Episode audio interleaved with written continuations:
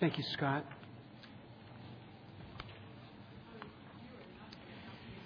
Would you uh, bow your heads with me for a word of prayer?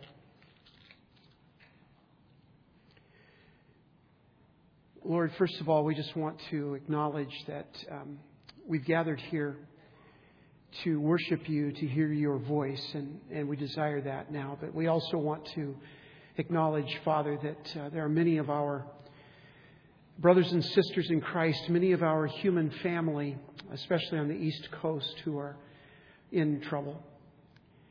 And um, some are in crisis, some are in grief because of lost loved ones. And Father, this hurricane that's um, coming through the East Coast, Lord, it's a, uh, a powerful, um, awesome uh, spectacle, but it is so destructive. And we just pray, Lord, that your protective power, that your love and compassion would come upon those people. And uh, people, some of them we know uh, that are families and friends there. We just pray, Lord, that you would minister to them in this time of need. And then, Lord, we, we just want to tell you that today we want our ears, as, as Scott said, we want our ears to be opened, our hearts to be open, our spirits to be open to your word today. The word of God would speak boldly and it would um, do its work among us in our hearts, our souls, our spirits. And we pray, Father, that you would give us listening ears and an openness to your word that uh, perhaps is, is, is, supernatural. We just need that today, Father, and we, we pray that you would uh, minister to us in that way. And I would pray, Lord, that may the words of my mouth and the meditation of my heart be acceptable in thy sight, O Lord, my rock and my redeemer. Amen. Well, as we introduced last Sunday, um, this may be a little bit weird for some of you who are new today, but um, here's my goal for the next several weeks. I want to try and talk you out of being a follower of Christ.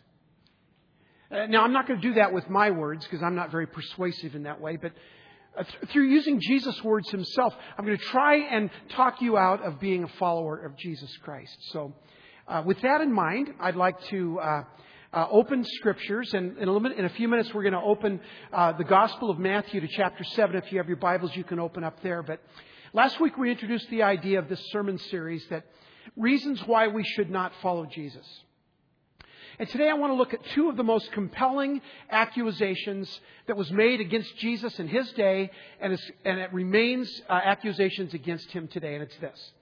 Uh, number one, Jesus is just too exclusive. Come on. Jesus. Come on. There's room for everybody, right? What about Buddha and Confucius and all the guys who, uh, Muhammad, all the good guys over the centuries that have started religions, Joseph Smith, all the great guys? Come on, don't be so exclusive. So that's one thing we're going to look at today. One reason that people just really don't like Jesus. And the other one is this. He's just too judgmental. He's just too judgmental. I mean, after all, uh, he says this, and we're supposed to obey it, and there's no questions asked. Come on, you've got to be a little bit softer than that. Now, this will be from Jesus' words. So please don't shoot the messenger. I'm just, you know, I'm just telling you what Jesus said. And, and we find these teachings of Jesus, at least initially, in the Sermon on the Mount. Now, Tina was going to read the Beatitudes uh, this morning. If she had have known she was supposed to, she would have been happy to. Uh, but uh, I'd like you to do that at home. Read uh, uh, Matthew chapter 5, verses 1 to 12. And it kind of sets up this whole teaching of Jesus. And in the first couple of chapters, Jesus says, I want you to come into the kingdom of God. And he's speaking to all these people religious people, non religious people, gross sinners, all kinds of people from all over. And he's saying to them, I want you to come into the kingdom of God. And so that's what chapters 5 and 6 is about in Matthew. But then we come to chapter 7. And he says, I want you to come into the kingdom of God, but if you choose to, it's not going to be easy. It's not going to be simple. It's not going to be just uh, throwing up a prayer or saying, Yeah, I'm in. Uh, it's much more complicated and more difficult than that. So in Matthew 5, Jesus says, Whosoever will may come. And whosoever, I translate, yousoever.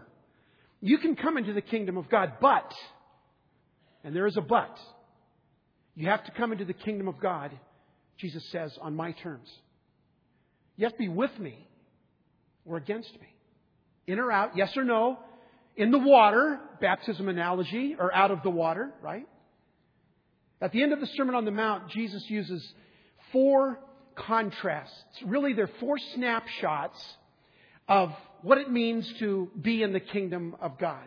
And when he shows these four pictures, he's saying to each and every one of us, you've got a decision to make. You've got to figure out whether or not you want to be in the kingdom or not. Because it's not easy. And it's not all rosebuds and beauty and, and puppies and all of that. It's difficult. It's hard. And you've got to make a decision whether you want to be. There's no gray. There's no riding the fence. Jesus said there's no middle ground. Choose. You and I today choose, decide. Because these contrasts are clearly, make no mistake, asking you to choose an exclusive way. And the way that God judges is right. Not us, but God. He decides. It's exclusive, and He is the judge. Not our desire or our sensibilities or our political correctness or our way of thinking. That's not the judgment, but it is God who judges. So He decides, bottom line, who's in and who's out. I had, um, when I was uh, uh, in Denver, serving a church there, my son Nathan was uh, 12 years old, and um, they had a wonderful uh, system of Pop Warner football. It wasn't called Pop Warner, but it was like that. Until you got to high school, they had a very um, excellent uh, football program for, chil- for kids, age 8 through 13. And then when you go to high school, you're in the high school system. But I coached a 12 and 13 year old team, a very good team, and it was fun coaching. And every year I would coach, we'd start with new kids and some of the kids from last year, and some of the new kids just weren't really into it. and there's one boy, his name was Brett. First day of practice, I said, okay, boys, you've got your shells on, you've got your helmets on. I want you to take a lap. I want you to run uh, three laps, which would have been about a half a mile. And okay, let's get going. So they take off and they're running. And uh, Brett comes up to me. He says, uh, "Say, coach." I said, "Yeah, Brett. What is it?" He said, "I don't like to run." well, you know me, how soft and gentle I am. Uh, uh, well, Brett, let me, let me explain to you something, son. Um, uh, this isn't a, a, a request. Uh, this isn't, um, um, you know, kind of uh, an option for you. Uh, if you want to be part of this team, you run. Okay, and took off like that. So, next, we start doing some work, and uh, the kids they're just in their shells, but they're doing some some uh, blocking and tackling work. And and Brett comes up to me, and says, "Coach," kind of tugs on my shirt, says, I don't like other kids to hit me. I said, Brett, this isn't tiddlywinks. This isn't, uh, you know, you know, uh, a tea party. Forgive me, honey. This, this, this is foot. It's called football. it's called football. And in football, you hit each other and, and you enjoy it. At least I did when I was a kid. And, and, and, and, it's, and every day it was something else for Brett, you know. And finally, I, I said to his parents, I said, you know what? Brett really doesn't want to play football. And Dad said, I know, I made him. You know, because you knew where that came from. I said, and so I said, I Brett, I love you. You're you're a great kid, but you know you don't have to come to practice anymore. You don't have to be. And said, oh, I'm so glad. See, see, see for a football team, uh, you not everybody wants to be on a football team. You can choose. You can say, yes, I want to be on the team, and therefore then you fall in line and you do what's expected of you. Or you can say, no, I don't want to be on the football team. And Jesus was basically saying the same thing. I'm not making anybody come into the kingdom of God. I will not make them come into the kingdom of God. But you're welcome. Whosoever, yousoever, you are welcome to come into the But if you do, you're going to run some laps and you're going to get hit. And, and things are going to happen that aren't going to be comfortable. You've got to make a decision. Kingdom living. Who's in, who's out. So let's walk through these four, what I believe are really colorful contrasts and decide for our, ourselves. Uh, so if you have your Bibles, to, turn to Matthew chapter 7, and we'll be looking at verses 13 through the end of the chapter. And the first contrast, now those of you here today that were in first service last week, you've heard a little bit of this, because if you recall last week I had a very short sermon, and in second service the kids preached so long I had no sermon. Yeah, I. Yeah, yeah, I really enjoyed that. Actually, I did because I loved hearing from the kids. But so you'll hear a little bit of uh, review, and uh, and so the first contrast is this: the narrow gate or the wide gate? Matthew 7, 13 and 14, Jesus said these words. Enter through the narrow gate. For wide is the gate and broad is the road that leads to destruction. And many enter through it, but small is the gate and narrow the road that leads to life, and only a few will find it. The gate that allows you to enter the kingdom of God is narrow. It's not easy. It's difficult. Jesus basically is saying, choose wisely. You're welcome, whosoever, you yousoever, you are welcome to come into the kingdom, but it's not going to be easy. And it's not always going to be fun. Choose wisely. Now, the opposite of the narrow gate is the wide gate. And now, last week we talked about this a little bit. If, if the wide gate is for those who, who, who want to keep their options open, uh, for those who want to play both sides, you know, have one foot in the kingdom, one foot in the world. For those who do not want to commit to any definable set of beliefs, for those who do not want to adhere to any absolute truths, that's the wide gate. Jesus said that that's the way of the world. That's the way he calls it. That, that's the world where, where you, and you've heard us talk about this when we studied in 1 John, when you bow, when you bend a knee to the earth and you feed yourself from the earth what the earth has to offer. And I'm not talking about the soil. I'm talking about the system of the world. Money, sex, and power. Control one person over another person. That's the system of the world. If you bow to the earth and you feed on those things and you believe that that's what will sup- make you satisfied and fill you and all of that, Jesus said that's the wide way. Everybody's doing that. It's no big deal. If you want to do that, you can go that way. But if you want to be in the kingdom of God, it's a narrow way. It's not easy. It's not quick and it's not painless. If you want to experience kingdom living, the way is narrow because Jesus said there's one way, there's one gate, there's one definable set of beliefs. This is not open for options, this is not open for a discussion. The kingdom is wide open to all, but there's only one access point, one entrance, and it's narrow. Now, this is consistent with all of the teaching of the New Testament. And let me just throw out a few verses. Uh, John 10 9, Jesus said, I am the door. He didn't say, like the Baha'i faith, I'm, I'm one of a hundred doors and they all lead to God. Isn't one, and we'll all get there and there'll be a meadow and there'll be sunshine. It'll be sweet and we'll dance and frolic. No, no. There's not a hundred doors. There's one access point, and that's Jesus Christ. He says, I am the door. And then in, in uh, John 14, 6, you know this verse. I am the way, the truth, and the life. No man comes to the Father except by me. Jesus said, I am the way, the truth, the life. There's no other options. One access point. And then in Acts 4:12, uh, Luke was writing these words There is salvation through no one else, for there is no other name under heaven given to men by which we must be saved. Very exclusive, very judgmental. This is the only way. It squares with the teaching of the New Testament. There's no ambiguity here. And then in 1 Timothy 2.5, Paul says this way, confirming what both Luke and Jesus said. For there is one God and one mediator between God and men, the man, Christ Jesus. Friends, the Bible could not be clearer on this point. All roads do not lead to God. They do not. Again, don't shoot the messenger. This is Jesus' words. There's one road, one way, one gate. How do you feel about that message? Kind of flies in the face of political correctness and tolerance.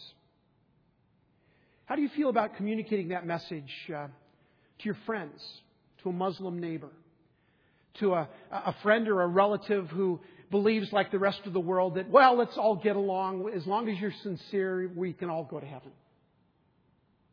How does this message fly in the face of a permissive society and anything goes culture? How would that be received in your home or in your workplace? Because people want to believe there are many roads, they want lots of options, many ways, many gates, and they want them to be wide. But God's truth is this God's kingdom is narrow. There's a narrow gate. It's time to choose, Jesus said. It's time to choose. But Jesus, it's so restrictive. It's so exclusive. It's so judgmental. Well, I tell you this, but Jesus is just warming up. Contrast number two good fruit or bad fruit? Good fruit or bad fruit? Let me read that text. 7 15 to 20. Watch out for false prophets. This is in the context of false teachers.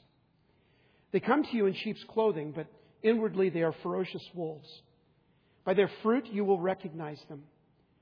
Do people pick grapes from thorn bushes or figs from thistles?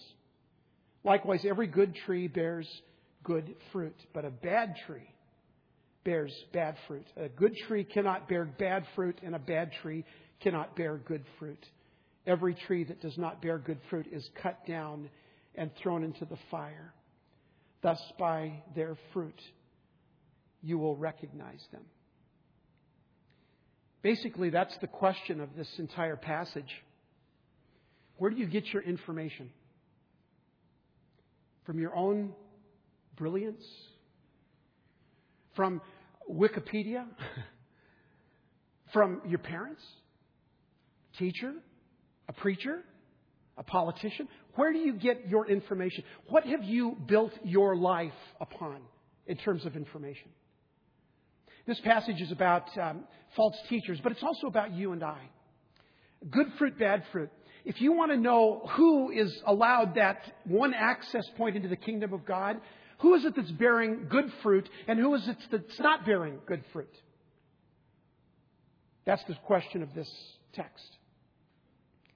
Now, in every generation, people will stand before you and give a different message than Jesus. And quite honestly, a different message than Jesus is usually sounds pretty good because a different message from Jesus says this Come on. We're all sincere people. Let's, let's go to heaven together. We can all get along. Yeah, but those poor people over in the darkest places of Africa or Borneo, they've never heard the gospel. So come on, they can be included too. Come on, everybody can be together and we can all get along. So that's a message we like to hear, right? But it's a different message than Jesus. That message is more palatable. It's easier to swallow. God loves everybody. Everybody's going to the same place. God loves you so much that He wants you on this planet to be healthy and wealthy and have 2.3 exceptional children with 4.0 grade point averages and straight teeth. That's, God wants that for everybody. And it's just going to be just so wonderful. But that's not the truth of the Word. False teachers. Teachers that, preachers that stand before you and proclaim things. Teachers you hear on the radio, teachers at school, uh, people that have authority over you. In the late 1970s, Jim Jones talked a thousand people, almost a thousand people, that he seduced and lied to into drinking a cup of cyanide. Of course, they all died. Turns my blood cold every time I remember Jim Jones. People forget that he was went to seminary and was a Disciples of Christ pastor before he got off the rails. Good fruit or bad fruit. David Koresh, Waco, Texas. Marshall Applewhite, Heaven, Heaven's Gate UFO cult, 38, committed suicide. In Japan, not long ago, a false teacher released poisonous gas in the Japanese subways. And even uh, in Switzerland, a guy in Switzerland 10 years ago uh, talked people into mass suicide because he had the way to heaven. Now, these are just those who made the headlines. There's a lot more.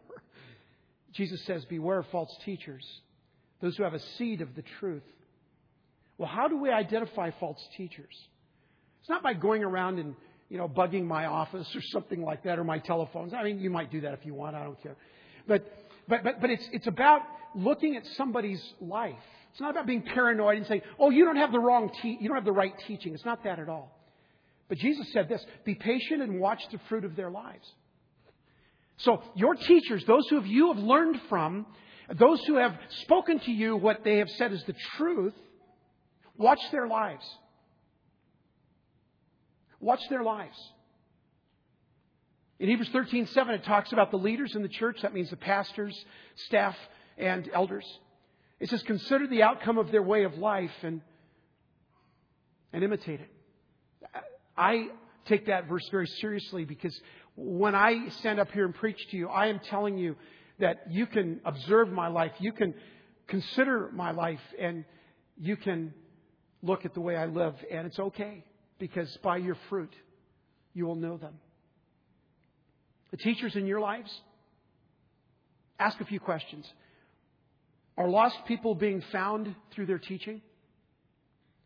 Are lon- lonely people being enfolded into the family of God? Are confused people getting answers? Are under resourced people getting help? Fruit over a long period of time is what this text is calling about. Being conformed to the image of Christ. When a person comes to you and there's that love and gentleness, but they're pointing always to Jesus, not pointing to themselves, always pointing to Jesus.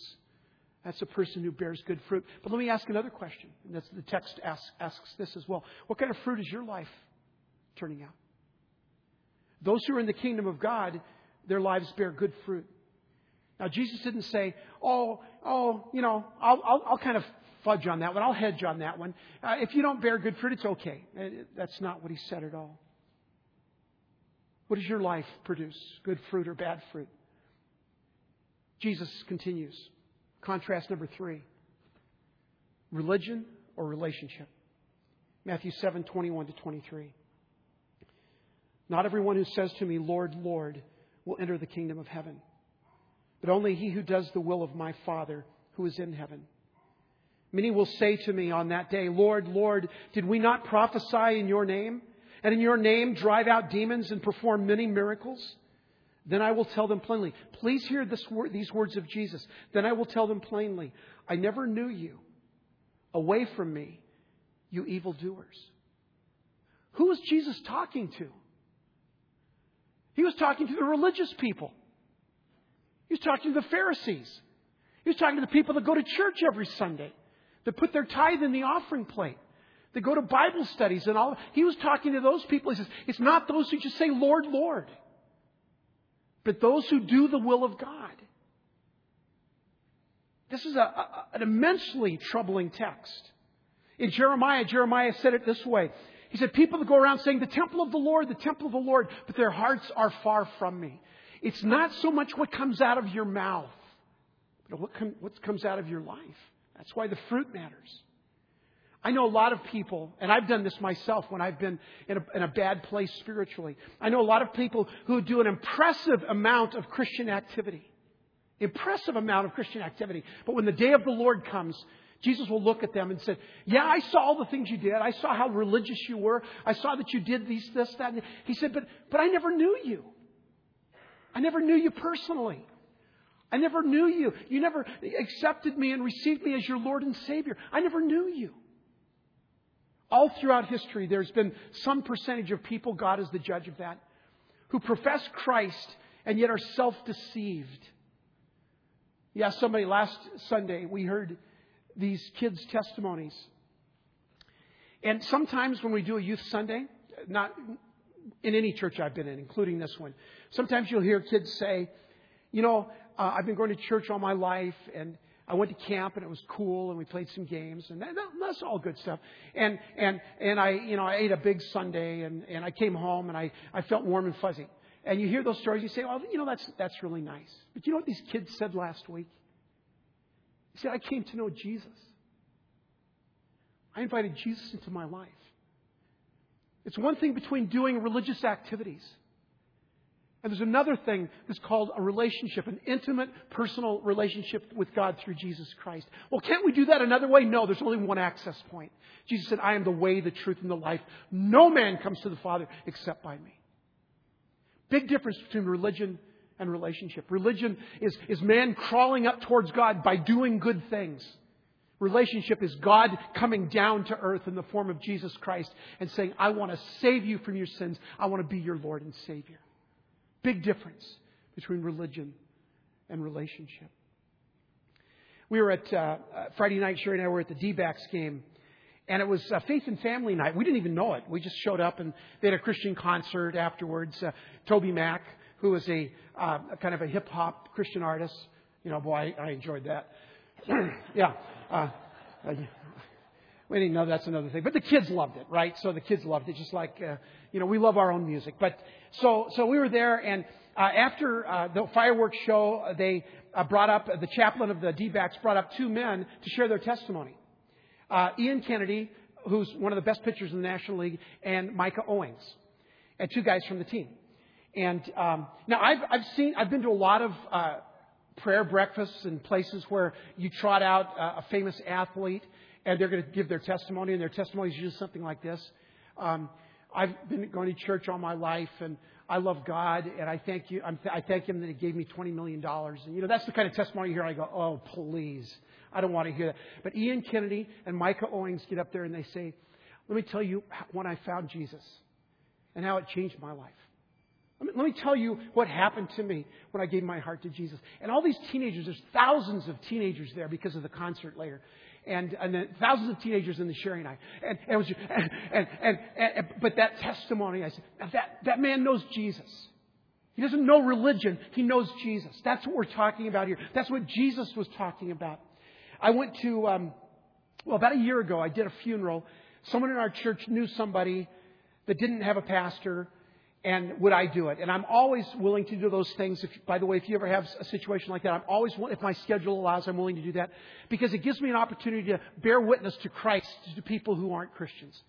And so we did this this funeral, and I always do a tribute time where you say, you know, stand up and tell us what you think about this this man. And uh, his name was John, and and uh, John, of course, uh, didn't know anything about God or care less about God, but everybody kept saying, well, he's in a better place. And I'm, I'm thankful that he's in heaven. And, uh, and then I had the testimony time, and one woman stood up and said, I, I knew John way back when he was a young man, and I was his, his one true love, you know. And, you know, it's weird that somebody that hasn't seen him for 20 years says that. I was his one true love. And then another woman stood up and said, Well, I, I knew John uh, back then, and I was his one true love. And then a third woman stood up and said, Well, I was with him when he was sick, and I was his true love. And this funeral was turning into a really bad, I thought there was going to be a riot, you know, a cat, you know, cat fight, you know, fight. who loved John the most? Well, here's, here's the bottom line that I took out of this. Nobody loved God.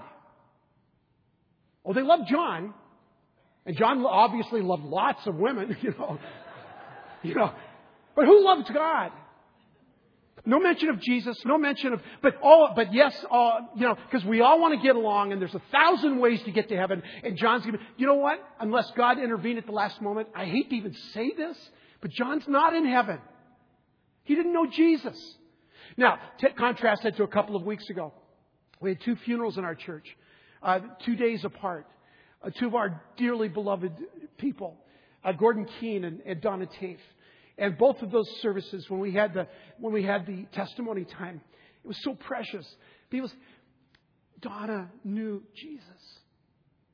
And those of you that knew her knew that. And Donna loved Jesus. And Gordon knew, he prayed every day and he loved Jesus. And he, it wasn't about, oh, he was good enough to make, make the cut. He was good enough to get into heaven and none of that stuff. He knew Jesus. The issue is not religious activity, it's a relationship with Jesus Christ. It's like Jesus would say this to you and I today You gave me your hands, you gave me your lips, but you never gave me your heart. Jesus doesn't like religion. Religion is man trying to climb a stairway to heaven. The Beatles had it all wrong. Rolling Stone had it all wrong.